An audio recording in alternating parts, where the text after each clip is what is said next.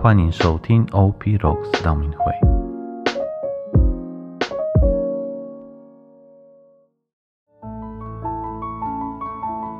欢迎收听 OP Rocks 道明会，我是吉安市神父，陪伴你们在四旬期的每一天，做简短的梦想以及简单的行动。四旬期的第四天，我们来读以赛亚先知书。五十八章九节：你若有你中间消除欺压、指手画脚的行为和虚伪的言谈，你若把你的食粮施施给饥饿的人，满足贫穷者的心灵，那么你的光明要在黑暗中升起，你的幽暗将入中午。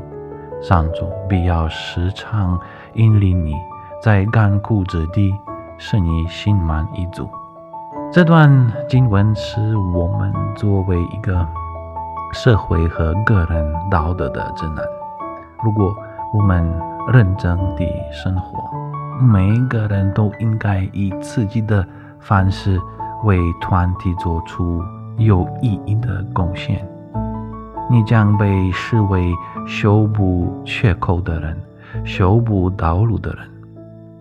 但生活充满善意，我们可以照亮前方任何黑暗的道路，引导我自己和他人朝着安全的方向前进。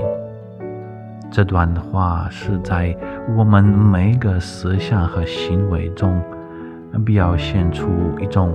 善意的指标，我们可以一起在对话中，在轻松的谈话中，或在激烈的辩论中寻求真理。今日的行动是想一想，上主如何造就你成为和平的工具。祝大家四旬期的第四天顺利成功，天主保佑。